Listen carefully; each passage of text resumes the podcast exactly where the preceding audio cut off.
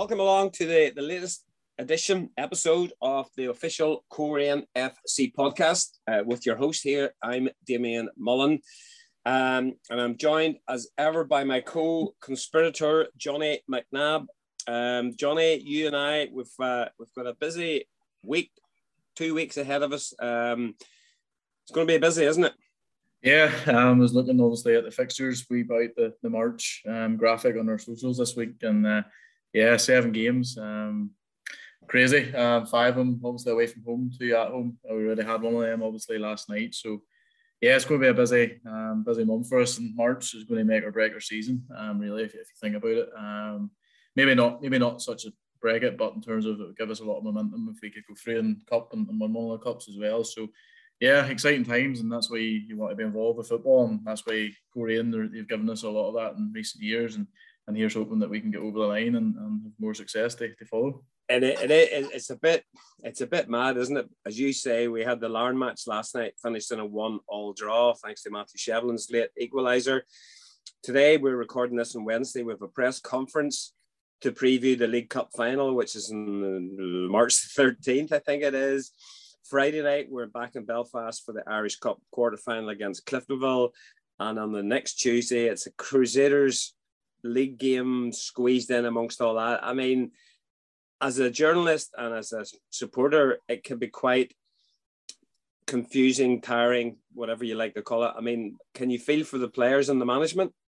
Yeah, of course. And I, I have to echo what Oran said last night after the game. In terms of squeezing the Larne game in last night, I thought that was pretty harsh, um, to be totally honest, especially considering Cliftonville didn't play last night either. Um, so it's going to make it even tougher for a part time team to to play on a, on a Tuesday and a Friday night. But hopefully we can reap the benefits from that come the tail end of the month where, you know, we might play a team who've actually had a midweek game as well. So yeah, probably all even, obviously you have to play 38 games and 33 before the league split. So all evens itself out, but it's, it's, a, it's a monumental shift. And it's going to be weird asking, um, obviously this podcast will be out tomorrow. So it's going to be weird asking questions. Um, to, I think it's London tonight about a cup final, even though we've two games beforehand. So yeah, it's pretty hard to keep up. Um, pretty busy on the media side of things as well. But look, um, it's, it's a sign of a successful team if you're busy and if you've got a lot of games to look forward to. So, yeah, look, Clifton on Friday is the next one. Um, and look, we need a far better performance up there than we did the last time. But um, here's hoping the Oran and, and the players have a plan and, and, and then get through. Yeah, as you say, you know, it'd be a worse situation if we didn't have these games. You know, you'd be complaining then that yes. you weren't in the cup competitions, etc., etc. So it's a busy time, as I said, for for journalists, for the players and the management. But I have to say, it's also a very busy time for our special guest on the podcast today, um, and that's none other than the renowned football statistician Marshall Gillespie. I mean, Marshall. I think we were speaking just before we started recording there and as much as the players are busy and, and everybody else, you've also been busy because you're the guy that provides most of the stats or the majority of the stats to people like ourselves and the broadcasters like the BBC. So it is a busy time for you, isn't it? Yeah, firstly, thanks for having me on. Um, You're welcome. Yeah, good to have you on. Good. It's uh, yeah, it's extremely busy. Um, you know, like uh, I'll do the stats for the BBC. Um, we've got a game, obviously, as you said, like you know, Friday night. So I'll have those stats finished um, for them uh, today, and uh, like when you get games on a Friday, Tuesday, Friday, that's extremely busy for me, right? Because uh, that's just part of my job. Uh, because I work for the Irish FA as well, so I'm fitting in their work, and I also do other because I'm freelance. You know, I got other jobs in too, and the amount of requests I get daily, you know, not only from you, Johnny, like you know, but from other people as well, is uh, amazing. You know, so I literally, you can ask me why, but I literally work in here from early morning till late at night sometimes, and uh, seven days a week, and especially weekends. Like you know, it's just horrendous. But you know, as soon as the games are finished on a, a Saturday or Friday or Tuesday, whenever they're played, I up date all my programs so the stats are instant because i'm obviously going to have to use them uh, the next day and you can see by some of the tweets you know uh, that i put out like uh, to do that you have to have your stats uh, up to date as soon as possible It's incredible. I mean, anybody, and, and I would imagine a lot of people listening to this podcast and people involved in Irish League football will know the work that you do. I mean, your your tweets, etc. As you say, they're so up to date. I mean, if somebody scores a goal, for example, or something happens in a particular game, you know, you're there straight away, sort of letting us know and putting the, the whole thing into context. I mean, that that's an enormous undertaking, Marshall. It is, but uh, like the the one uh, uh Coleraine sort of related last night was uh, Ben Doherty. You know when he scored, and that was you know uh, the third game in a row he scored against Coleraine since leaving the showgrounds in the summer. And you know, but then I had that ready because I'd already seen that. You know, by uh, doing some of the stats, and uh, you know that was already fresh in the head. Like you know, and just by chance he scored. And uh, but yeah, like it's it's a huge undertaking. But I've been doing it for like compiling stats for about 36, 37 years now. And uh, it's there. So that's what, you know, when people come back to me and say, like, you, have you got the lineups for the game against Coleraine Cliftonville in 1987? You know, and I'll just look up me, uh, not spreadsheet, you know, but uh, I've got loads of files here, you know, from going back in the 80s, and uh, I'll have the information there. Very good. And Johnny Marshall mentioned you there. How how often do you get in contact with Marshall and how useful is he to somebody like you who works obviously within a media industry and also works as the club's social media as well? Yeah, I'm sure when Marshall sees the, the DMs going on Twitter, he's, probably probably probably rolls his eyes and goes, "Oh, here we go again." But no, it's it's it's a massive help. Um, like we're very very blessed to have a great club historian and Hunter as well, and and if, yeah. I, you know, and, and, if I get through to hum, if I can't get through to Hunter, I'll, I'll, message Marshall as well. So the two of them are like an encyclopedia. And I it seems like you, it seems like you're never able to get through to Hunter.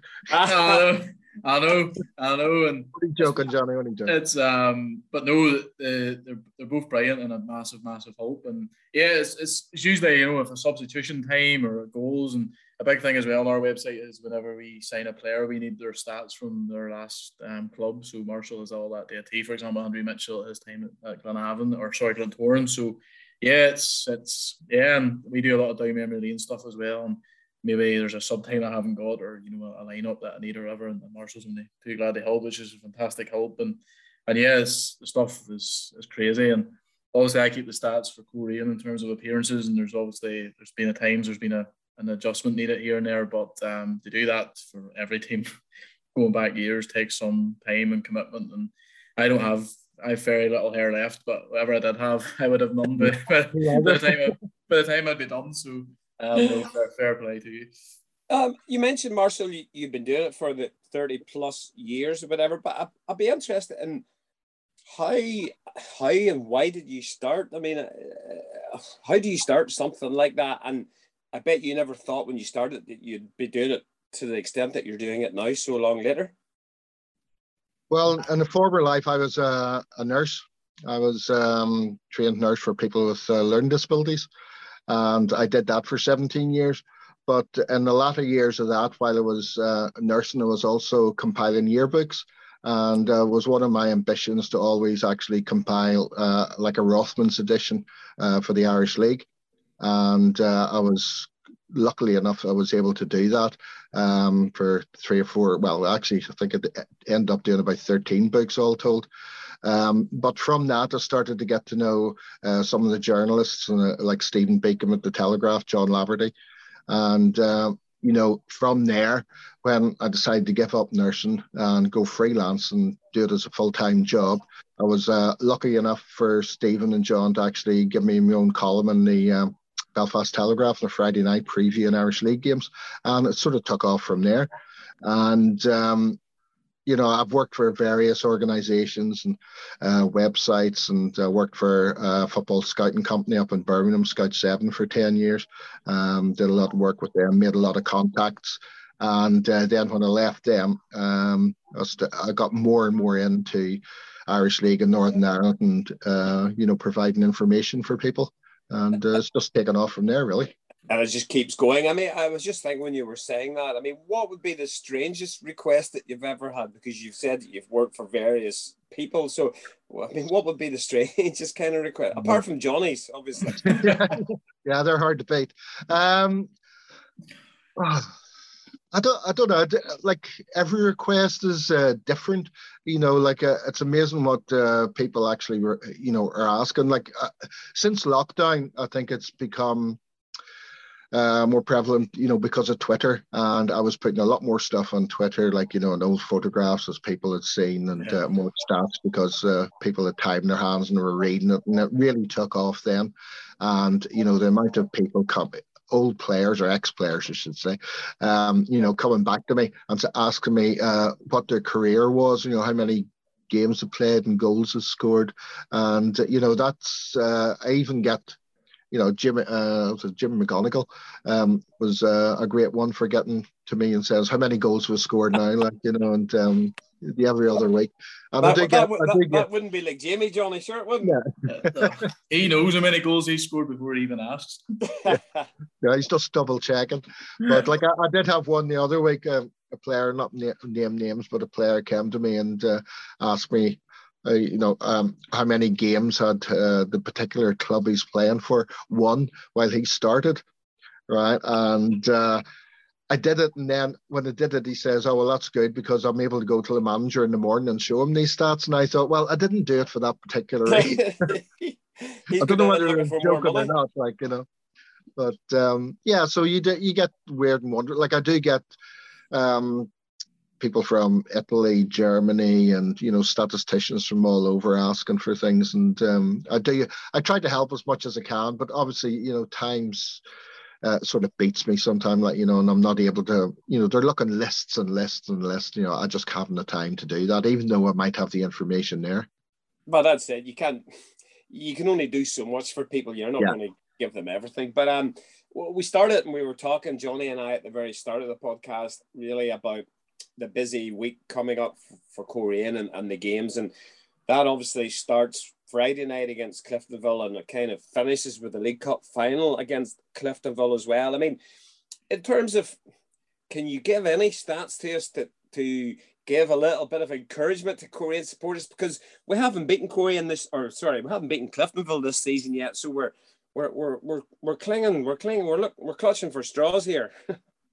right. Well, if you want some stats, like for Friday night, I think since the war um, Coleraine and Cliftonville I've met six times, right, in the Irish Cup, and uh, Cliftonville have only ended up winners on one one occasion, right, and that was 1979. But that was the year they actually went on to win the Irish Cup. right. So, but every other time have actually played uh, Coleraine have come out on top.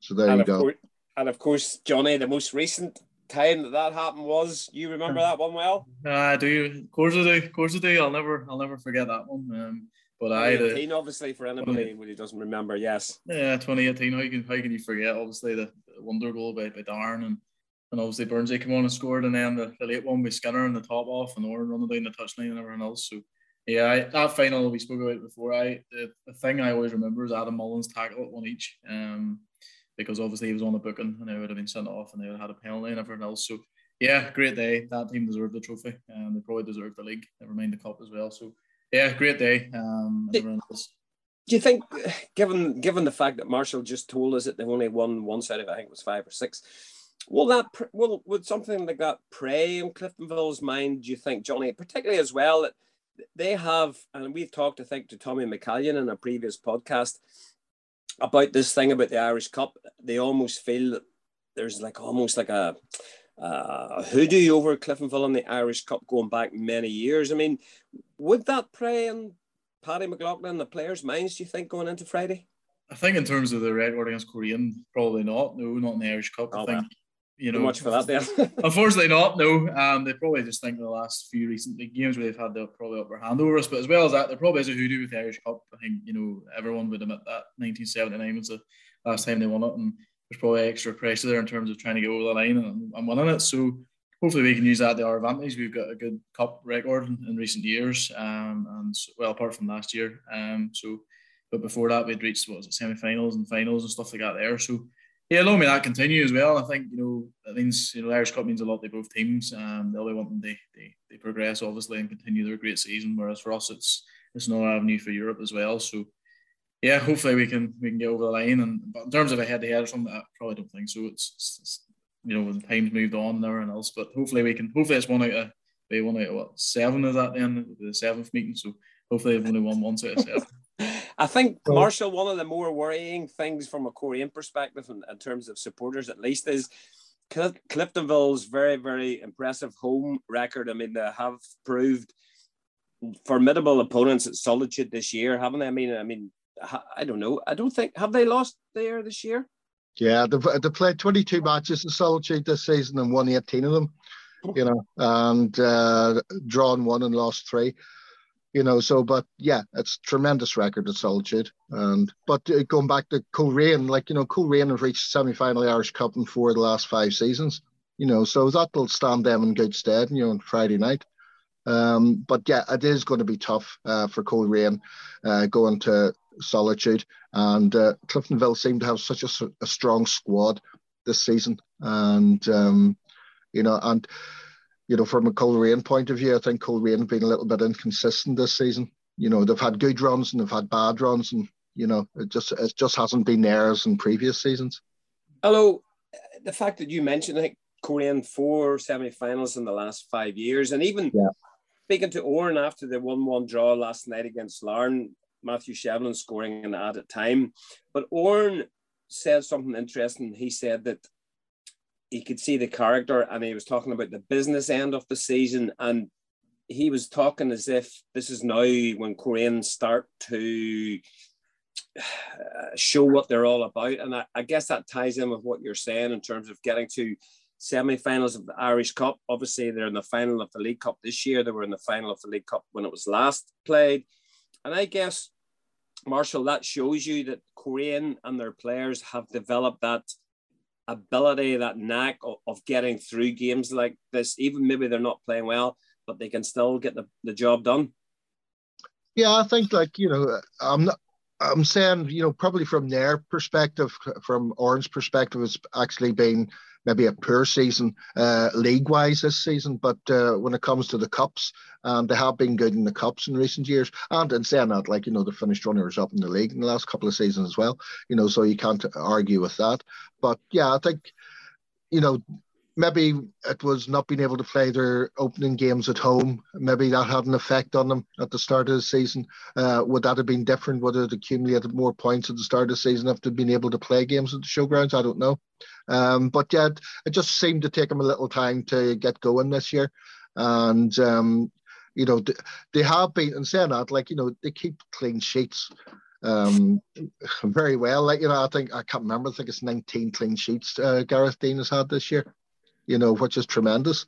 And, um, you know, but I think it's just at the other end, uh, you know, being able to put them away. Like I know Matthew Shevlin's had a, what, 19 goals uh, this season, you know, and James McLaughlin's had a few injury problems. Got Andy Mitchell back in now. Uh, Eoin Bradley's not getting any younger, you know, but he's he, he'll come off the bench. And Curtis Allen's had his injury problems as well, like you know, but coming back, you know, so all these factors taken into account, you know, I think I think that's a good point, Johnny. What Marshall's saying because Matthew Shevlin, 19 goals, and I guess there's those things that Marshall's saying about the injuries and stop-start nature of the season for the remaining strikers, and I think, and maybe it was mentioned last night that we're not quite sure if Oran just kind of knows his best attacking formation at the moment. Johnny, would would that be fair to say? Yeah, I would like to know um, the last time we played the same two strikers up front a, on a consistent um, game. So there's a, there's one for, for, there's a bit of homework for for Marshall. Um, but no, I think you have to factor in a few things as well. You know, James McLaughlin was coming back from an injury um, sustained in the Northwest Cup game and must have been early September. Um, and I think it took more time to heal. And he was actually back earlier than expected. Curtis Allen came to Coleraine with an injury and then came back and then suffered an injury, played with a broken was a bone in his foot, which again was going to take more time to come back from. You then have Skinner, who Marshall knows isn't getting any younger, and he was also away getting married. And then you factor in Sheva, who's carried the can then, whilst those three haven't been available. And then Andrew Mitchell has come in, who probably hasn't kicked much football in the two years at Glentoran. So it's a balancing act as well with a tough schedule. And you know, clean sheets for Coleraine and defensively have never really been a problem. Yeah, we can see that the odd soft goal here and there, but if you look, I think our clean sheet record at home is very, very good, especially at home. Um, we just can't take our chances, and it's just, you know, and we've created. You even look at Boxing Day as well.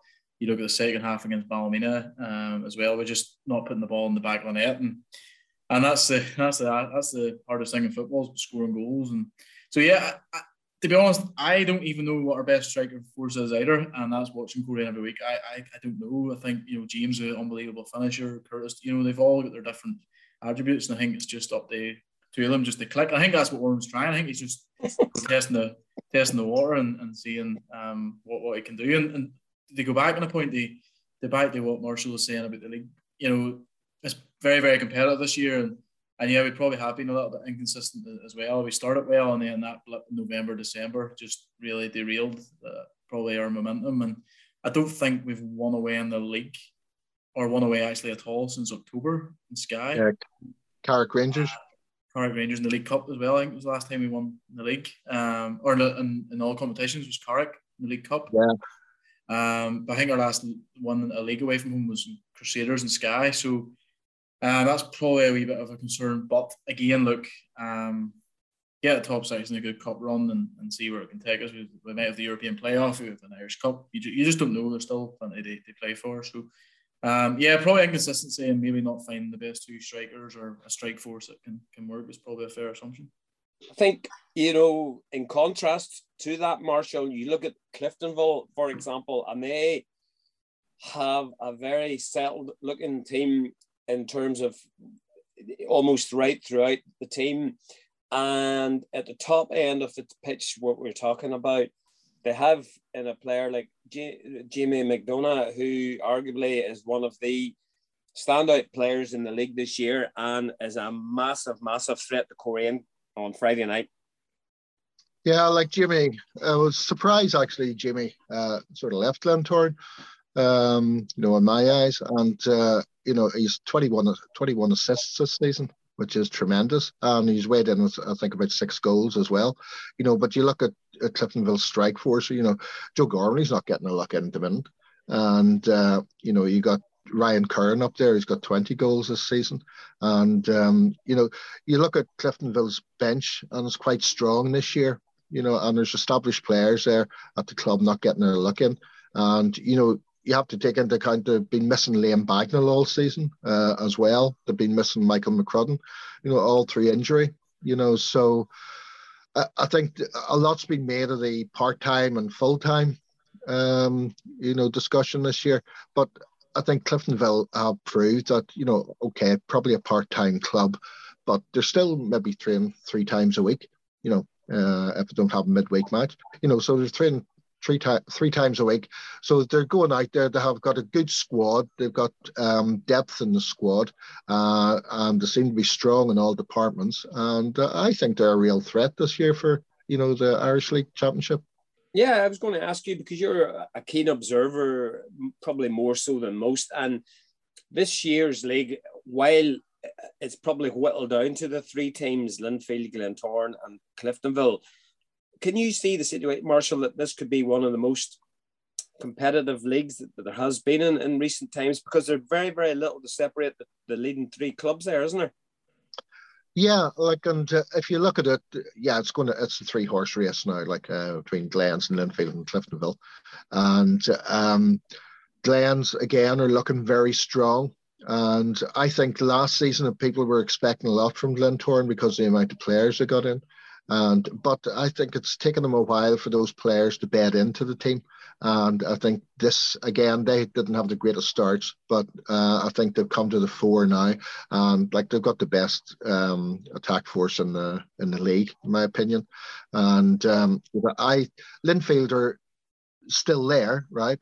Uh, but in my opinion, they they lost too many players last season, like Andy Waterworth and Mark Haughey, Stafford, Shane Lavery you know, and even the, even though Christy Manzinga's come in uh, and scored a lot of goals this season, uh, I think they brought they've had to bring too many players in, especially loan players and stuff. Um, and I don't think they've settled into the team. They haven't been firing on all cylinders, but they're still there. And I think the one thing that Linfield have got going for them, they've been there and done it before. You know, they know what it takes to win league titles, even though they're not playing their best football maybe this season. You know, they're still going to be a big threat. And Cliftonville, you know, I think Cliftonville shouldn't discount them at all because if the other two slip up, you know, Cliftonville will be there. And uh, could it be come the end of the season, Cliftonville will be regretting the sort of like the late goals they've conceded in recent matches, you know, where they've dropped a couple of points and uh, here and there, which, you know, in games they should have actually won and um, you know, it, it's really hard. I'm not I'm not sitting on the fence like because no. you know, it's just difficult. But if you had to push me, I would probably say it'll be Glentoran, Linfield, and Cliftonville. But I say there'd probably only be three, four points between the, between the three of them. Yeah, I mean, Johnny, you and I have talked at length different times about this the scenario that we're talking about, and what Marshall's saying. You've mentioned it before that Linfield have been forced to go and get loan players in, and they're not really versed in the Linfield way, if you like, and and you know they don't get enough time to come in and, and, and make an impression. So, I love you. see, it's Johnny. Would you would you say it's between the top three? I guess you would, wouldn't you? But what yeah, about yeah, of course. Um, I say Glentoran probably from November, December time. So I'm not going to go against that. Um, so I go them for champions, and I go for Cliftonville to finish second and Linfield third. I think, yeah, like Linfield have brought in a lot of players in January, a lot of loan players. I, I just loans are okay, but they're just a quick solution. Um, I don't think there's, you know, as a loan player going to give that a little bit extra. I'm not too sure. Um, would be my um, would be my assumption on that. I think you can nearly bring in two too many players alone. I think that's the case. I think I looked at Cliftonville's fixtures. They have a tough one, obviously, on Tuesday night against Glentoran. Uh, sorry, on Saturday against. No, sorry, yeah, Tuesday next Tuesday night against Glentoran. But then I think there's three games after that are away from home, and I think they're mostly winnable. Um, I think they've Glenavon, Portadown, Dungannon, not in that order, but um, those three coming up after that. So they'll be targeting nine points there um, as well. So look, it's going to come down to this league split. We've been involved with title races before with Coleraine, and that's where you know the bread and butter is when they play against each other. I haven't worked out the schedule of who will play who and stuff, um, but I know if we finish top six, we'll be at home to Cliftonville, uh, away to Linfield, and at home to Glentoran. So we'll, we'll obviously in the title race as well, you know, the other teams who hopefully finish in the top six, like Alarn and, and Crusaders. So, yeah, um, but I'm not going to sit in the fence either, and I'm going to stick with stick with the Glens. Very good. But one thing we can say with a lot of certainty, Johnny and Marshall, I think we'll talk about that as well, is the fact that reflecting on the increased competition on the field, we've seen that reflected in the attendance as, as well. I mean, it's been well documented over this season the increase in spectators at a lot of the clubs, probably the majority of the clubs. And I mean, Johnny, we we seen a, a Twitter a tweet from Marshall this morning, which made for very interesting reading, didn't it? Yeah, obviously um, 909 and 16, 17, they were 2,000 and um, this season in terms of average attendance. Um, I just put on my Instagram story there that I'm due a pay rise, so hopefully I get a few bites um, from that there. But no, listen, it's testament to absolutely everyone at the club for that for that rise in figures. Um, Oran and the players on the pitch delivering the results and fans coming out in the, in the droves. And I think you know, I think fans are appreciating um, what they didn't have probably through COVID, um, in terms of you know missing out in football. And Coleraine have done really well the last three or four years. They've won you know the Irish Cup and the League Cup, finished second two or three times. They've had great results in Europe, um, and they're now spending money in the pitch and trying to improve the facilities and everything else. So, yeah, long may it continue um, as well. It's great to see. It's great to see the Showgrounds bouncing. Um, it's great to see many people around the club, and and I've mentioned this in the podcast endless times, and I know you'll echo me here, Damon, but.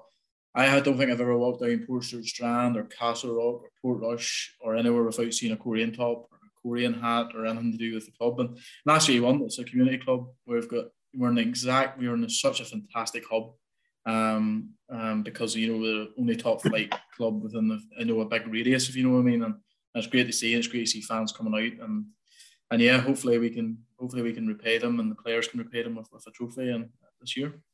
Yeah, Marshall, that tweet that I referred to, you put it out this morning. I mean, that that's a hell of a rise in an average attendance for for Coleraine, isn't it?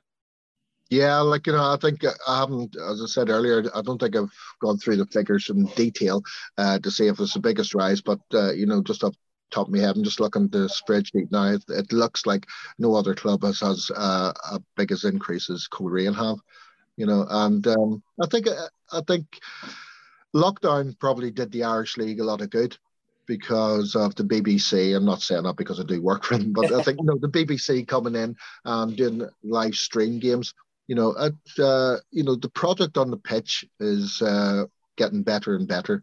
You know, I think the structure of the league is good. Um, you know, you're getting uh, full-time clubs now, three full-time clubs here.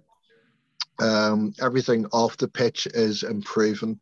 Uh, you know, like uh, I think nearly every club now uh, use Wyscout, uh, you know, for preparation for their games and uh, they've all got analysts. Uh, you know, it's a lot more professional off the pitch these days. You know, the, every every club has got uh, a heck of a coaching team. You know, they've got goalkeeper coaches and uh, just everything. You know, like 10, 12 years ago, this would have been unheard of. You know, so th- there's a more professional league at the minute, and I think as I said, the product's very good. And I think now the Irish League has proven to be a pathway for younger players to actually make the step up and move across the water, as we've seen, you know, with the likes of Shane Lavery, which was you know, people looking at Shane Lavery coming back to the Irish League, they probably thought, you know, from Everton, they thought, well, that's it, he's going to be remain in the Irish League. But his ambition was to actually move back across the water, and he's done it. And he set the ground running with Blackpool this year. He's got 10 goals for Blackpool you know, and he went straight into that side. Trai Hume, you know, straight into the Sunderland squad, like, you know, and that's an achievement. Uh, Oisin Smyth going there and he's straight into the uh, Oxford United squad. All right, they had a few injuries and stuff, but, you know, you can see him getting a few games before the end of the season. You know, the likes of Gavin White, Joel Cooper, Liam Boyce, all these players are, you know, been grounded in the Irish League. Brad Lyons as well up at Kilmarnock you know, they've all had a good ground in the Irish League. They get 100, 150 games under them playing men's football, and then they go over 21, 22, and they go over to the English clubs, Scottish clubs, and they're able to walk straight into, more or less straight into these uh, squads now. And, uh, you know, if they've got the ability, uh, you know, they'll get regular first team action. Yeah, I mean that's it's a it's an important point that you make, Marshall, because Gareth McAuley, the former Coleraine and Northern Ireland defender, was it the showgrounds last Friday to do with a, national lottery, and they should have about free tickets for matches. And he said exactly the same. And of course, Garth had personal experience of that, having played for Coleraine, won the Irish Cup in 2003, and then left and went to Lincoln. Uh, and then from Lincoln, he obviously went through the clubs, through the leagues, had a great career with Northern Ireland. But that was exactly what Big G was saying. And I mean, you you also work. You mentioned at the top, but you work with the IFA. So, I mean, you see that more than most. Probably, you're, you're quite aware of the the progress of players. Yeah, like uh, one of my roles is uh, with the IFA is uh, I do a couple of spreadsheets for them every week, and uh, you know on a, a Saturday I'll be uh, looking Friday, Saturday, Sunday. I'll be looking for all our players, and it doesn't matter what level they're playing at. Like you know, from the Premier League right down to Scottish League Two.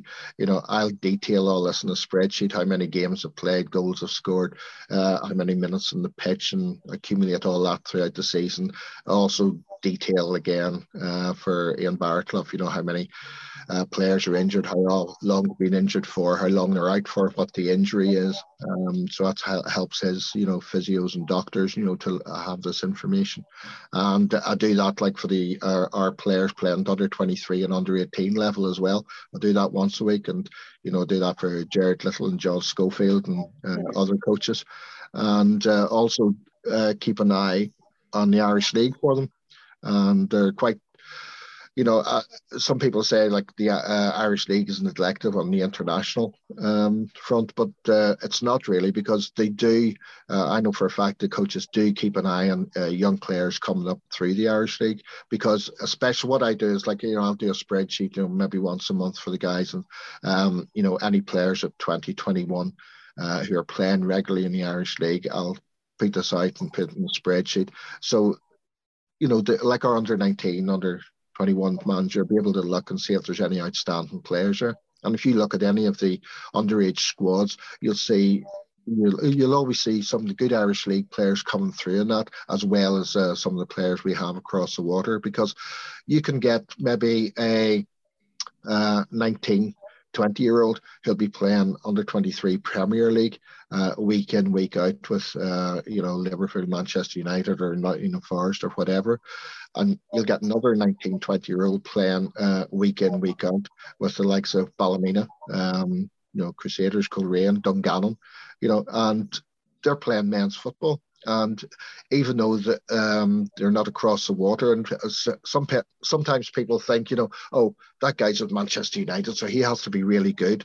But you know, you bring him into a, a game playing against, uh, you know, an under 21 game, playing against uh, a top rate international side, they may be out of their depth. But you put an Irish, uh, a young player who's got Irish league experience in there, like Kofi Balmer, you know, he's going to go in there. He's got the strength, he's got the experience, and he will come to the fore. You know, so Irish league players aren't neglected in that sense, and that's why I keep uh, the guys up to date with which players are actually coming through.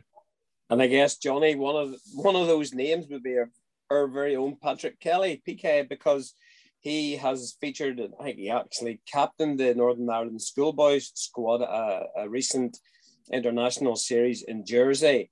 Um, so he's captaining that under 18. But as Marshall rightly says, he's playing men's football. I think he's only 17 still, but he has shown in the games he has played, um, most recently last night against Larne, that he's more than capable. And the more games that he plays, Patrick, the better he seems to become. Johnny, would not be fair to say?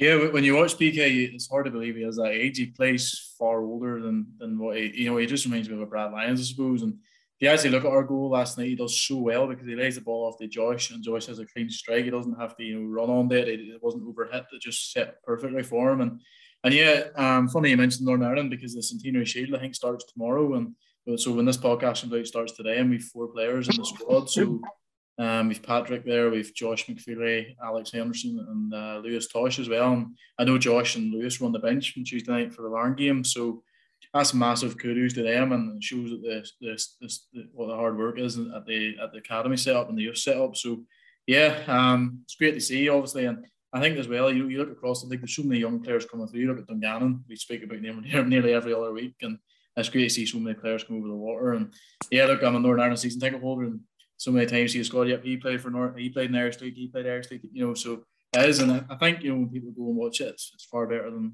than what they think. Uh, in terms of the international, Marshall, I mean, uh, Ian Barraclough in charge now. I think um, obviously a new series of games will be coming up very very shortly. Uh, I mean, there'll be a bit of a turnover in terms of players, but I mean, where, where do you see Northern Ireland at at this particular moment in time? Are, are they in a good place, do you think? I think we're in a good place. Um, you know, I think uh, again, not being biased here, but I think getting Ian in was a good move because you had that uh, easy transition, you know, from uh, Michael uh, leaving, and Ian knew the setup. He knew uh, the guys at the under twenty one level. He knew a lot of young players coming through, and uh, I think it was it was good in that sense that there was a continuity uh, to have that, and you know obviously we were going to lose. Players are getting older from 2016 squad, you know, and uh, like we're going to lose Stephen Davis and Jonny Evans uh, at some stage over the next maybe couple of years, if not sooner, you know. So it's about bringing the younger players through, and I think uh, Michael started this with the Nations League.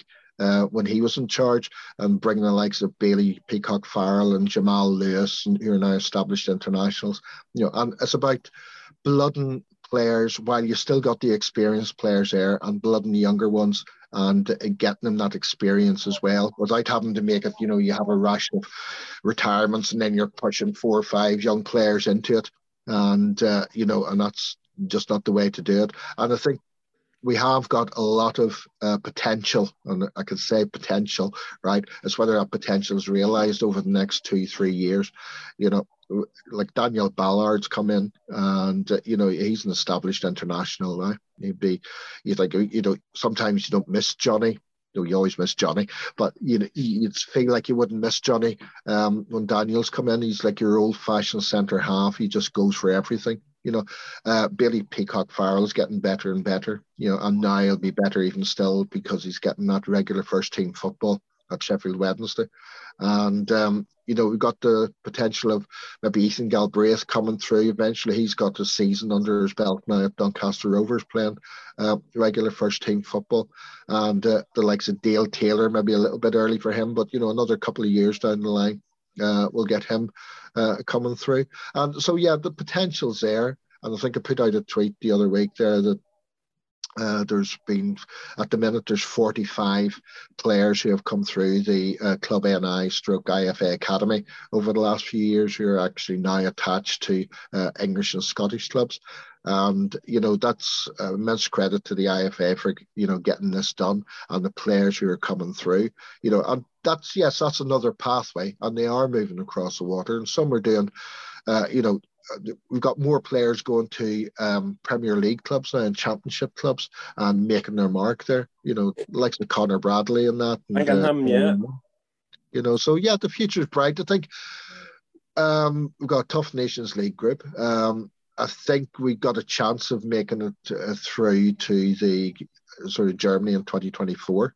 Um, you know, but I, I think it is expectations Northern Ireland fans have to be not too high, you know. And uh, I think it was good that we had a great performance against, against Italy, you know, and uh, the crowd was bouncing that night, like you know, and it was just like the old days.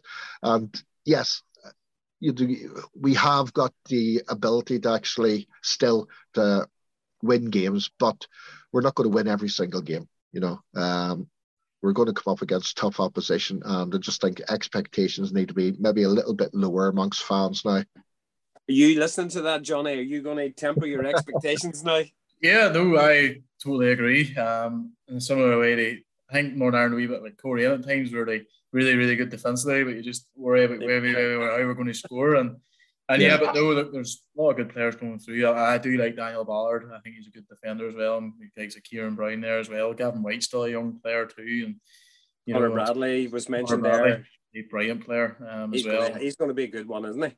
Yeah, so you know, and you've got your boy from Leeds is McCallum and that. So uh, and there's Charlie Allen as well. Charlie Allen. So yeah, so look, there's you know, plenty of young talent as well. And I think Barraclough appointment and, and, and sticking with him was the right decision. He needs time. You know, Michael O'Neill didn't work miracles at the start either, um, as well. So yeah, expectations are probably for Northern Ireland is still bouncing up and down and and, and Paris and Nice and all. But you know, it's you need to you need to have a bit of realization as well, I suppose. And and yeah, obviously, I think the Nations League groups Greece, Kosovo, and Cyprus, if I'm not mistaken. So, um, plenty of good good trips there, and, and I'm sure the boys will be. I think the next international breaks the, the, the last weekend of March. I think they play Luxembourg away. So, um, yeah, look, just needs to. I think find someone that can, can score consistently, like Kyle Lafferty did all them times so as we qualify for Euro, Euro 2016. Will will not be too far away. Where, where's David Healy when you need him? Eh? I know, and that's my worry. But whenever you know, likes of Stephen Davis and, and John Evans do hang up the boots, just because their experience alone, never mind their ability as well. But you know, that's what succession plan is. That's why you play like uh, Daniel Ballard and you play your Ethan Galbraith. And, you know, I, I, had no qualms about that whenever we played them toward all them young boys in that last campaign group because you had Italy in your group and they're just phenomenal. They, you know, you're European champions. So, um, yeah. So see, we see still could have won that game. Still could have won that game. Yeah, yeah. Still could. have, Yeah, so yeah, hundred percent. Um, but you know, we're Northern Ireland. We always punch well above our weight, no matter what. You have to. The, the, guys, the young guys, have to get experience somewhere. That's it. good enough. Yeah. You're old enough. Is yeah, no. yeah, hundred percent, hundred percent. And you know, I think we drew at home to Bulgaria, and I think that sort of ended things. There was, there was a draw in there. And I remember tweeting out because you might as well just do young players now and get games and get them blooded yeah. in and everything. And fair play to him, he's done that. So um, and uh, yeah, it was very, very good in commentary. I thought for the big two derby as well. And I know we spoke past about the Irish League, saying he would look at players and stuff, and, and that's obviously been confirmed by Marshall with the stats now and else. And, the more players you know we can get over the water, um, it's only going to boost the, the national team. Marshall, we're just talking about internationals, and we previously talked about the Irish League. And I think you're based over in, in England yourself, but I mean, um, do you get back to Northern Ireland much? And, and if you do, I mean, do you have a club? Do you have a favourite Irish League club? Can we can we reveal that, or do you have to keep uh, very neutral on these things? Well, um, I suppose I'd be Ballinamallard fan. Uh, been, been from Fermanagh, and uh, like I went over. When we were talking about Cliftonville '79, and I think I've been I've only ever been to three Irish Cup finals, and that was uh, '79 Cliftonville Portadown, and then uh, Bangor Ards in '93, and then when Ballinamallard uh, got there against Crusaders in 2019, uh, I headed over for that one as well. But um, yeah, like uh, I go home all the time. Like I think I've missed, I haven't missed a game, uh, Northern Ireland game in Belfast since uh, April '96. Um, so I go over quite regular. Um, I think I've only missed three since I've been living uh, away from Northern Ireland since 1987. That's that's so, good going. What about in terms of following Northern Ireland? Then, do you have a favorite player or a favorite game that you look back on, Marshall? There's been many a game like and um, there's been many bad games as well. We've sat through, yeah, sat through some dross at Windsor Park in their day, but yeah, like you know, but that's all about part and parcel of being a fan. Like it doesn't matter when it's Northern Ireland, Coleraine, Cliftonville, or Cliftonfield. You know, you know, you, you take the bad times. I'm Manchester United fan, so I have to take the bad times. So, so's uh, Johnny. Yeah, yeah. Um, we'll not we'll not go down that road. But um, yeah, like I suppose one of my favorite games. Everybody talks about England, but uh, to me, the Spain game was one of my favorite games because um, you know we actually came from behind twice, and for David Healy to get a hat trick. Uh, was for Northern Ireland player to get a hat trick's immense, but to do it against uh, a top ranked nation like Spain was just out of this world, you know. So and I think that was has to stick in my mind. I think the games in Euro uh, 2016, uh, me and my son went to every one, and uh, you know that was a tremendous experience. And just uh, the Ukraine, you know, sadly talking about Ukraine, but you know, um, the Ukraine was, game was. Yeah, I mean, I was just again just the other day, Gareth McAuley, and I was just remembering his header against the Ukraine and just what has happened there just recently, just yeah, it's horrendous. So it is like you know, and uh, it just makes you think. Like I was just thinking, uh, weird things going through your head, like when you're watching the coverage of that, and we were sitting, you know, watching that game in Lyon Northern Ireland fans and Ukraine fans were there, and you're thinking how many of those Ukraine fans are actually fighting at the minute, and uh, you know, little things like that go through your head.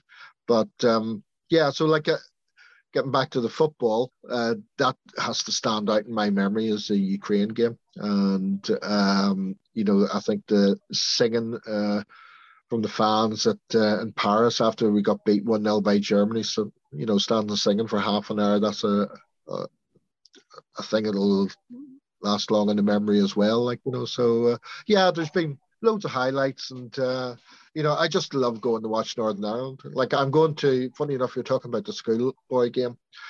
Um, and I'm going to watch the school international against England uh, up at Danny Blanchflower Stadium because uh, I'm flying over on the 25th.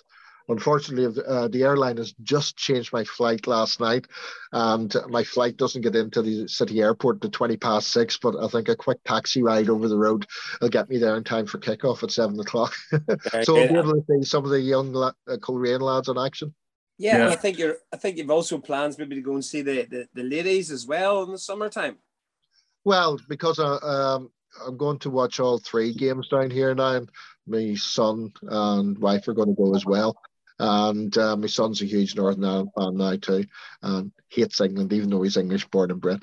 Uh, but uh, you have, you have him well trained. Oh, he's, he's been he's been going to Northern Ireland games since he's been eight years of age, like you know. And uh, but yeah, we're going to go to the uh, women's games down here. Thank I was great that they're all based in Southampton, so uh, you know, traveling costs you know aren't going to be uh, an excuse for not to go. Uh, I still have to get tickets for the England game, mind you, but um, yes, and of course, Kenny, a former guest on the podcast, and, and Lauren Wade as well. I think she was on as well. So I mean, you, you'll be you'll be delighted to see them at, at, in, in action at Southampton and possibly going and doing something special this this summer because you know you know Kenny Kenny you know Kenny's like he'll get the best out of whatever team he's coaching.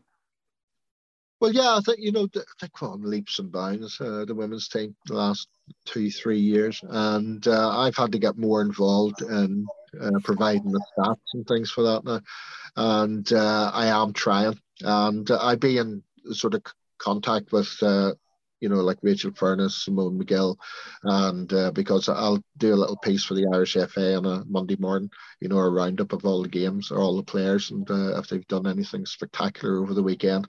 And I cover the uh, women's game as well. And, you know, I'll, you know, text them and get an odd quote from uh, as well, you know, so I'm getting more into that and keeping an eye on how they're, you know, they're doing in England. And they had the recent tournament, friendly tournament over in Spain, and they've done really well there, especially a 2 2 draw with Switzerland. You know, so uh, oh, I think, I think Northern Ireland have sold the second biggest application next to England uh, for the women's Euros this year. You know, so it just shows you, doesn't it? Yeah, well, I've got so many people saying, you know, how big's your garden? Uh, any, t- any chance we can pitch a tent up, right? You know? so, Johnny, um, sh- shall we go over, Johnny? Will we? Aye, Marshall, thanks for the offer there. We'll uh, we'll bring a tent over. Um, we'll not we'll not need breakfast or anything. Sure, we'll just use. Well, that. I've got I've got the bar behind me, so. Uh, even, even better, even better. We'll book, book, book us in for the week. I think we'll, we'll, we'll put the bill in the. Well, Coleraine Coleraine will pay the bill for us. We'll be all right. Call, yeah, call McKendry. We'll do that with our 150% uh, attendance increase. We'll, we'll, uh, yes, but uh, I mean, Johnny, you you're a Northern Ireland fan, and it's, it's it's interesting to hear Marshall just reminiscing there because the Euros probably for you were that the highlight of your time following. Oh yeah, yeah, um, yeah, unbelievable experience. I was I was lucky enough to go to the first game uh, against Poland, and yeah, whilst the result just obviously didn't go our way in the day. Um, just to example that and everyone having the crack and a bit of a laugh. And the weather was unbelievable. And Nice is all the part of France as well. So unbelievable time away. And obviously as well I think like yes that's my always stands out but my favourite away trip is actually San Marino away. I think we beat them two or three nil. Um took a late actually took a late penalty. I think it was two nil two or three nil. Um Josh Magennis I think scored a penalty. And and yeah like going there and just again we stayed in Rimini in that way. And you know like San Marino Stadium's like how can I describe it? It'd be like it'd be like a posh Rugby Avenue. It'd be like Rugby Avenue, but have two stands on either side, and and yeah, been to Switzerland as well and Norway and stuff like that there. And yeah, look, they're great times away and they're unbelievable. And I think as well with, with COVID and that there, I think a lot of fans will be looking forward to, to getting away and and getting back to it. So hopefully, I think. I well, think it's good that you've had them memories, Johnny, because as we know, you're getting married in March, so that'll be the end of those trips. uh, I know it was funny because I was chatting to Clement um, at the marriage on Tuesday night, and he was saying that I think he was at a couple of games there, and his wife said she feels like a football widow. So I was uh, I was chatting to, to, to, Laura today, and she was like, "Yeah, I feel like a football widow as well," and I was just like, "Oh, great, here we go." So. Um, uh, and that and that and that's before your press conference tonight. Your match on Friday, your match on Tuesday, and your match on Sunday. Yeah, because I came home last night um, from the match and started typing up for about an hour, and she just rolled her eyes, and then was up this morning from eight o'clock working for a couple of hours on the website as well. So, um, yeah, but no, listen, um, she she takes it well. To be fair, there, um, need to say that I suppose, and uh, yeah, she's yeah, she doesn't like is football. It, is it possible to get divorced before you get married? Is that possible? To be fair, like we, we were chatting with us here as well. Um, me and Laura were chatting this the other day because somebody actually asked you if she liked football, and I've taken her to two games. And the first one was away to Crusaders, and David Scullion or someone scored in a 90 plus fifth minute for, for an equaliser, and somebody fell from the top of the waist down to the bottom. So she remembers that. And um, we played Glentoran at home. and Boise was playing for the Glens, and everyone knows me and Boise were good mates, and uh, Laura knew that. And Boise was getting his usual nice um, welcome back to the showgrounds um, uh, taunts at him, and uh, Laura was like, "I can't believe they're saying that to him. That's a sin and stuff." So I think that was enough for her. She wasn't for she. Don't think football was for Laura. It worked then. It worked, yeah. Uh, what you what you have to do, Johnny, is you have to make sure that you treat them right, like you know, because for my thirtieth wedding anniversary, um, I brought Paula to Rotterdam, and she thought this, this is great, and it just so happened Northern Ireland were playing there, and uh, but uh, we went for we went for five days. So um, uh, first three days we done a bit of sightseeing, and then once all the Northern Ireland fans came, like you know, for the final two days, that was brilliant. Yeah, um, very good. I was I had a I had an engagement party um, just before COVID hit, and I rocked in with the League Cup trophy, and just Laura's face just was, was, was priceless. So, but no, look, she takes it well. You know, but it's funny because when match of the day theme tune comes on, I'm not joking. Laura just goes straight to bed. Soon, I, as soon as da, da, da, da, she's away Nah. I'm sure, as a Man United fan, I would thought you don't watch too much match of the day. No, there's a lot of there's a lot of fast forward going on. So there is. Um, there's a lot of, but I suppose, oh you sport, suppose you sport leagues as well. You know, Damien, you're not really. I I haven't watched match of the day since about September. I haven't watched match of the day since 2010. Uh, but oh, well, we all have our sorrows to say, guys. But um, well, here we'll we'll wrap this up. I mean, Marshall, just looking ahead, Friday night, Tuesday, Sunday. I mean, just in terms of the League Cup final, we'll just finish off with that. Maybe first time at a final here has been played on a Sunday. I mean, that that's quite a, a novel departure. Yeah, I think um, I think it's a good move you know, and I think we're talking about the league and how it's progressed over the years. And I think the next step is, uh, you know, to get even more fans through turnstiles, we need to look at different ideas. So, you know, playing games on a Sunday, uh, is that a move forward? You know, should uh, league games be played on a Sunday? Should we have more games on a Friday night? Because then if we do, uh, well, that'll give, you know, people who play uh, football on a Saturday, uh, afternoon. That'll give them the chance to actually go and attend Irish League games. You know, so we have to look at if, we, if we're serious about looking at um, increasing attendances, that's the way to go. Summer football as well. Like you know, is that should we be looking at that? Personally, I would prefer we didn't, you know, because summer and winter in Northern Ireland is very little difference anyway. Um, you know, so I think we should just but you know, going back to your point of uh, playing the game on a Sunday, uh, it's a brave move, and I think one we should have taken a, a long time ago. And uh, hopefully, it works out well. And um, you know, maybe next season, uh, authorities can get together and clubs can get together, and we can look at actually having more games on a Sunday. I know yeah. with Premier League, and you know, people will talk about that way, but you know, just going back to what you're saying about uh, you know match of the day, I would rather watch an Irish League game than sit and watch match of the day. You know because I think there's more excitement, um, there's more passion, and uh, you know the grounds are, you know, majority times now the grounds are getting full, and there's a great atmosphere, and it's you know it's just more real, no prima donnas in it, and uh, I've sort of fallen out of love with English football to a certain degree. I think I think that's a common thing, and and do you know what? Just when you mention that, I know peers of mine would agree and say the same. And maybe it's no coincidence that attendances here are going up because maybe there are more people feeling the exact same way that they've had enough of English, particularly at the higher level in England, where mm. it seems to be all business, money, play acting, players moaning. It, it kind of does put you off a little bit, uh, Marshall, doesn't it?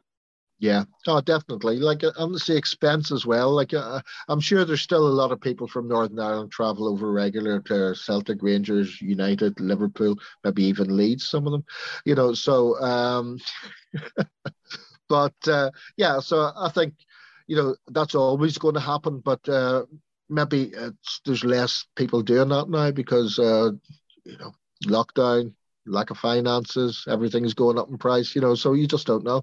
And uh, you're not getting a better deal than going to an Irish League game for 12 quid. I know, Johnny. I mean, that's so true, isn't it? You know, you and I, I suppose, are, are confirmed supporters of the Irish League because of what we do as a living and stuff. But I think what I said there, more and more people are starting to find out that actually, as Marshall says, it's good value for £12. You go, and, and we notice it every week. It's the same people go and sit in the same seat in the stand, sit with the same people that they maybe only meet once a week at the match. And that sense of community, it's hard to replicate. It's hard to get anywhere else it, for twelve pound, isn't it? Hundred percent, and we've mentioned that there, you know, so many times.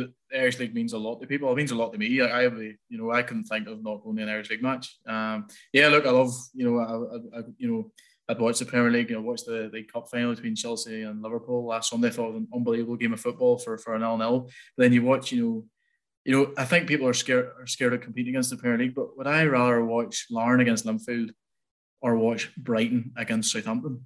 You know, I'd rather watch Larne against Linfield, you know, and the Irish League shouldn't be fearful of that there. And I think going down the Sunday route is fantastic. I've mentioned that as, as well. And I think, you know, why not try it? You know, who knows? You could get players that don't play, you know, junior football won't be on a Sunday, so you can get, play, you know, players in from, in from that there. And and yeah, to go back to your point, the community aspect of, of going to watch your, your local team, you know, it's players that you'd you know, it's players that you'd meet down the town, it'd be players you'd meet, you know, in your employment, it'd be, you know, they're don't, don't be saying in the bar. You know, yeah, like, you know, they're not driving, you know, Ferraris and you know, and living in mansions. They're just ordinary people who just like me and you, and and that's why you know that's why I like it. You know, like the European Super League and everyone else, and players and Instagrams and all this nonsense. It's just farce, to be honest. It really is. About yeah. VAR scoring a goal and having to wait five minutes to see if a toenail's offside. All it's just boring. It honestly is boring. It bores the life out of me. Um, and you know, if that's you know, if VAR was the ever any form of VAR was to come in there, it's like I just like, oh god, here we go again. Um, but no, look, Irish League is what it is. You'll get your games that are absolutely terrible. You'll get the games that are brilliant. But there'll be players that give hundred percent, and you know, and the players that you know, you, you probably know their family or you know something to do with them or you know, their employer or something. It's just you know, to me, it's a community aspect as well with the fans and people that you know. And that's weird because we actually spoke about this. We had a home game. I think it was last Tuesday night or something. And me and you, we were chatting. It might have been the one point game, and and we were saying there's a cluster of guys in front of the press box sit in the exact same bloody seats and like chat about the exact same thing, and you know, and it's just crazy. And I think if that was ripped away from them or they didn't have that, you know, it's just a big part of their life. And the same for me and same for us in the media side of things. You know, if we're away, we always meet up at half twelve. We go down the road, we have a laugh. We always stop at Applegreen, get a coffee, go to the match for two o'clock. And then by the time the match is over, come down the road, we're either there's either about three words spoken if we get beat, and there's there's a laugh or two if we win, you know, and that's you know, I'd miss all that there. And, and I'm sure that's for same for all the guys going in the buses or the cars on the way down the matches as well. So yeah, it means it means a lot. This. There's a lot to be said for it. The last word I'll say on Leeds is at least when they play, it's certainly not boring. That's one thing I can say without a shadow of a doubt. So well here, you know, we'll we'll finish it up now. And Marshall, thank you very much for your time because I am sure mm-hmm. that you're you're uh, you're busy. You're probably still trying to put your your facts and figures together for Friday. Is there anything there that you can leave us with? Any little nugget there before you put it out? Are we exclusive? Uh, it'll be if Josh Carson plays, it'll be his 200th uh, game in the Irish League okay, on Friday night. On Friday, so, yeah. Very good. He would, have, he would have about 250 if he wasn't suspended. he's a good. He's been a good servant now. Let's be honest. He's been a. He's probably servant. he's probably played about ten positions there in those two hundred mm mm-hmm. games. So so dependable, so reliable. Um, yeah, great asset. I reckon he, I reckon he'd do a good job in that if he was pressed into it as well. I think. Oh, crazy, crazy. Um, well, Marshall, I just want to say thanks very much for coming on as well, and I'll definitely probably need your help. So I think OE is what, what you said off air was it 351 pints was it OE or something? 56, 57. Uh, you should know better than to challenge a statistician about numbers, Johnny. exactly. Exactly. You know what I mean? R- rookie um, mistake. Yeah, no, I'll not have them all in one night. no, exactly.